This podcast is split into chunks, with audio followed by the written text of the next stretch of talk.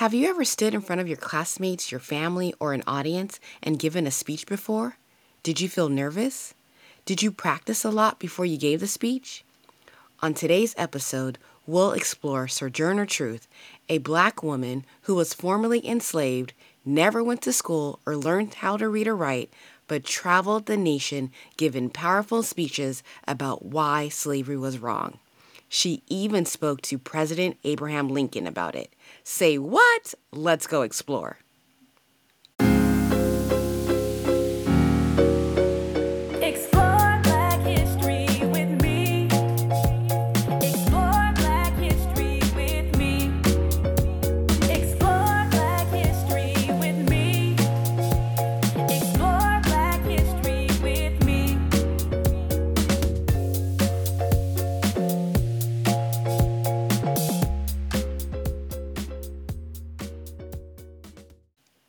Hello, everyone. Welcome to the Explore Black History on the Go podcast. I'm your host, Doctor Shannon, and I'm excited to bring you another episode exploring remarkable individuals who have shaped the world with their ingenuity, courage, and resilience. Make sure you visit the Instagram page at Explore Black History and click the link in the profile to see upcoming classes and download the free discussion guide that goes with today's episode. And if you haven't subscribed, please do, so you're notified every time a new episode comes out. Now, let's explore Sojourner Truth. Sojourner Truth was born enslaved to a Dutch-speaking family in Ulster County, New York, in seventeen ninety-seven.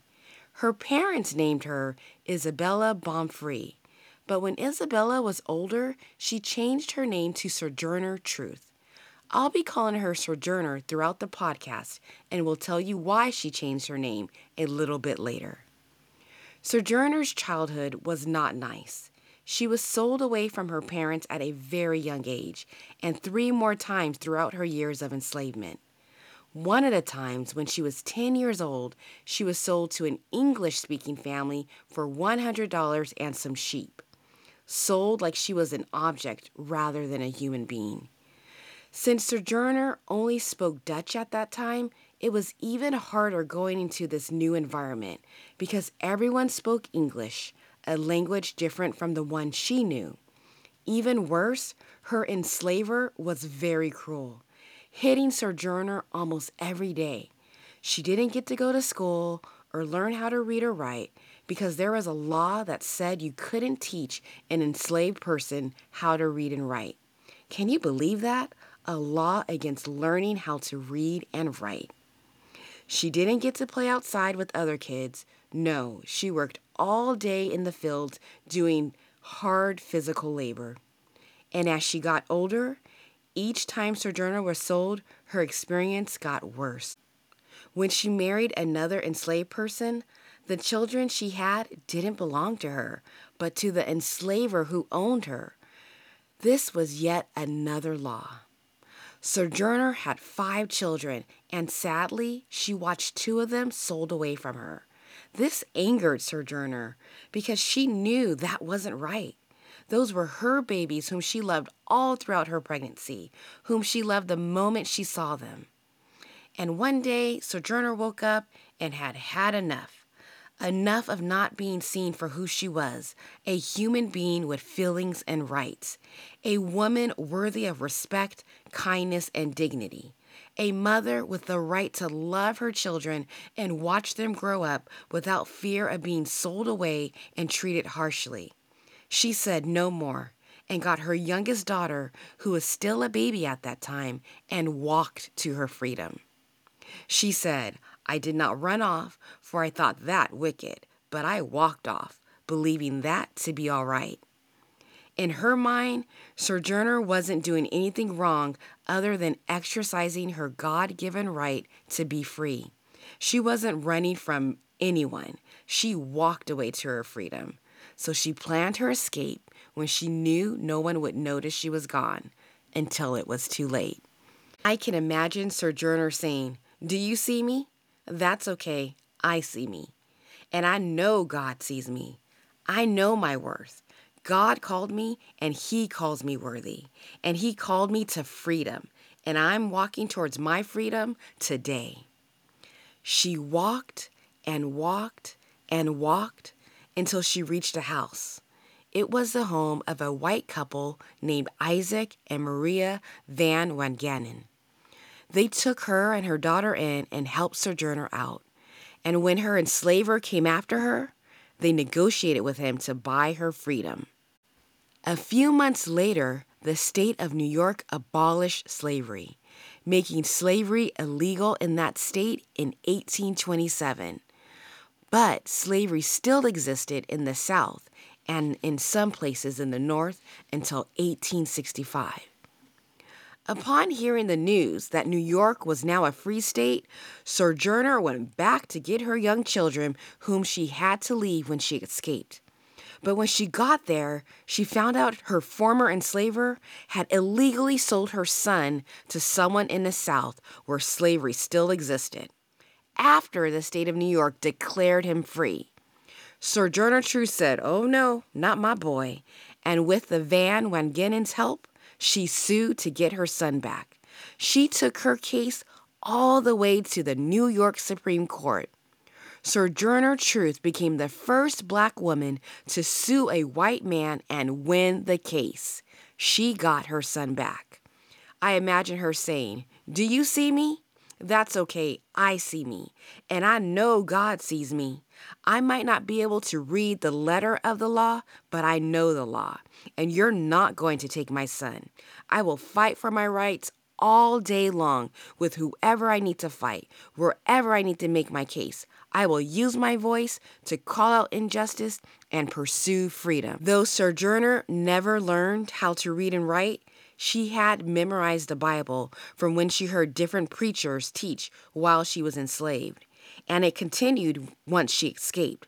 She worked for ministers and went to a lot of church meetings. At one such meeting, she said she felt that God told her to teach his word, the truth. And this is when she changed her name from Isabella to Sojourner Truth, because she said she was called to travel up and down the land, showing people their sins and truth, because I was to declare the truth unto the people.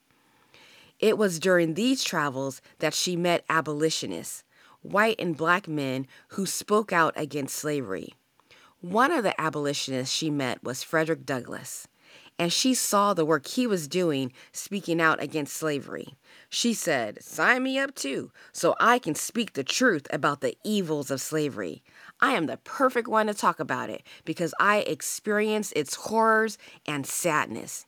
And with that, Sojourner Truth joined an abolitionist organization in Massachusetts and continued to travel preaching God's word in addition to speaking out against slavery as an abolitionist. "Do you see me? That's okay, I see me, and I know God sees me. I know my worth. God called me, and he calls me worthy to preach the word and call out injustices. I may not be able to read, but I feel the Spirit, and I know God speaks to me. I've heard the scriptures, and even I know God would call what you are all doing, enslaving his children, wrong. I will speak the truth everywhere I go." Sojourner Truth gave speeches that moved the audience to tears and action. She told them about her experiences as an enslaved woman. She told them why it was wrong in God's eyes for the institution of slavery to exist. Many were amazed at her boldness, mesmerized by her stories, and moved by her passion. She even met President Abraham Lincoln and told him about the evils of slavery. You know, the president who eventually signed the Emancipation Proclamation that freed the enslaved people, she met with him. And during the Civil War, she recruited black men, enslaved and free, to join the Union Army and to fight. She knew they would be motivated to fight as it was their livelihood they were fighting for, for whether or not slavery would be abolished. But Sojourner wasn't done. No. She spoke out against another issue she saw as a problem, the treatment of women. and became a suffragist. That is a person who fights for women's rights. She believed that women had just as much right to vote as men, but not just white women, black women too. Indeed, there is a very famous speech she gave at a women's rights meeting in eighteen fifty-one called, "Aren't I a Woman?" In one part of the speech, she states, "That man over there says that women need to be helped into carriages and lifted over ditches and to have the best place everywhere. Nobody ever helps me into carriages or over mud puddles or gives me any best place. And aren't I a woman? Look at me." Sojourner's speech pointed out how unfair it was for white men to say that you should help out white women and treat them with care and respect, but not give black women that same courtesy and help. She explains that God made both black and white women, so both should be treated the same. When her speech was finished, the audience roared with applause. A reporter who was there published it in a newspaper later. It was a speech that traveled far and wide and had a great impact on the abolitionist and suffragist movement. Do you see me? That's okay. I see me. And I know God sees me. I know my worth. God called me, and he calls me worthy to preach the word and call out injustices. I am a woman just like that white woman. God made me the same way he made her, just a different color, but both equally loved and valued. Treat me the same way as you would treat her. Hmm, aren't I a woman? Sojourner Truth went through many hardships. Her childhood was horrible. She experienced sorrow after sorrow, but she was resilient, courageous, and determined. Despite what she was told and how she was treated, she knew she was a person of value. She knew she was supposed to be free, and she took her freedom. But she didn't just take it for her and live for herself, but with her freedom, she used her voice to fight for others. She used her voice to fight for her son's freedom. She used her voice to fight for the freedom of her many sisters and brothers who were still enslaved. She used her voice to fight for the rights of women, black and white women, to be able to vote. She used her voice to declare the goodness of God and speak his truth. And with her voice, she made a difference. Woo! What a story. I tell you, Sojourner Truth is an inspiration to me, and I hope she is one to you as well. I am using my voice to tell her story and the stories of many other Black leaders and heroes you don't often hear about in school. What will you use your voice to do? Your voice is powerful, and it can change circumstances.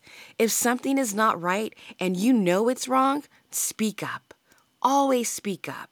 That same courage that was in Sojourner Truth is in you.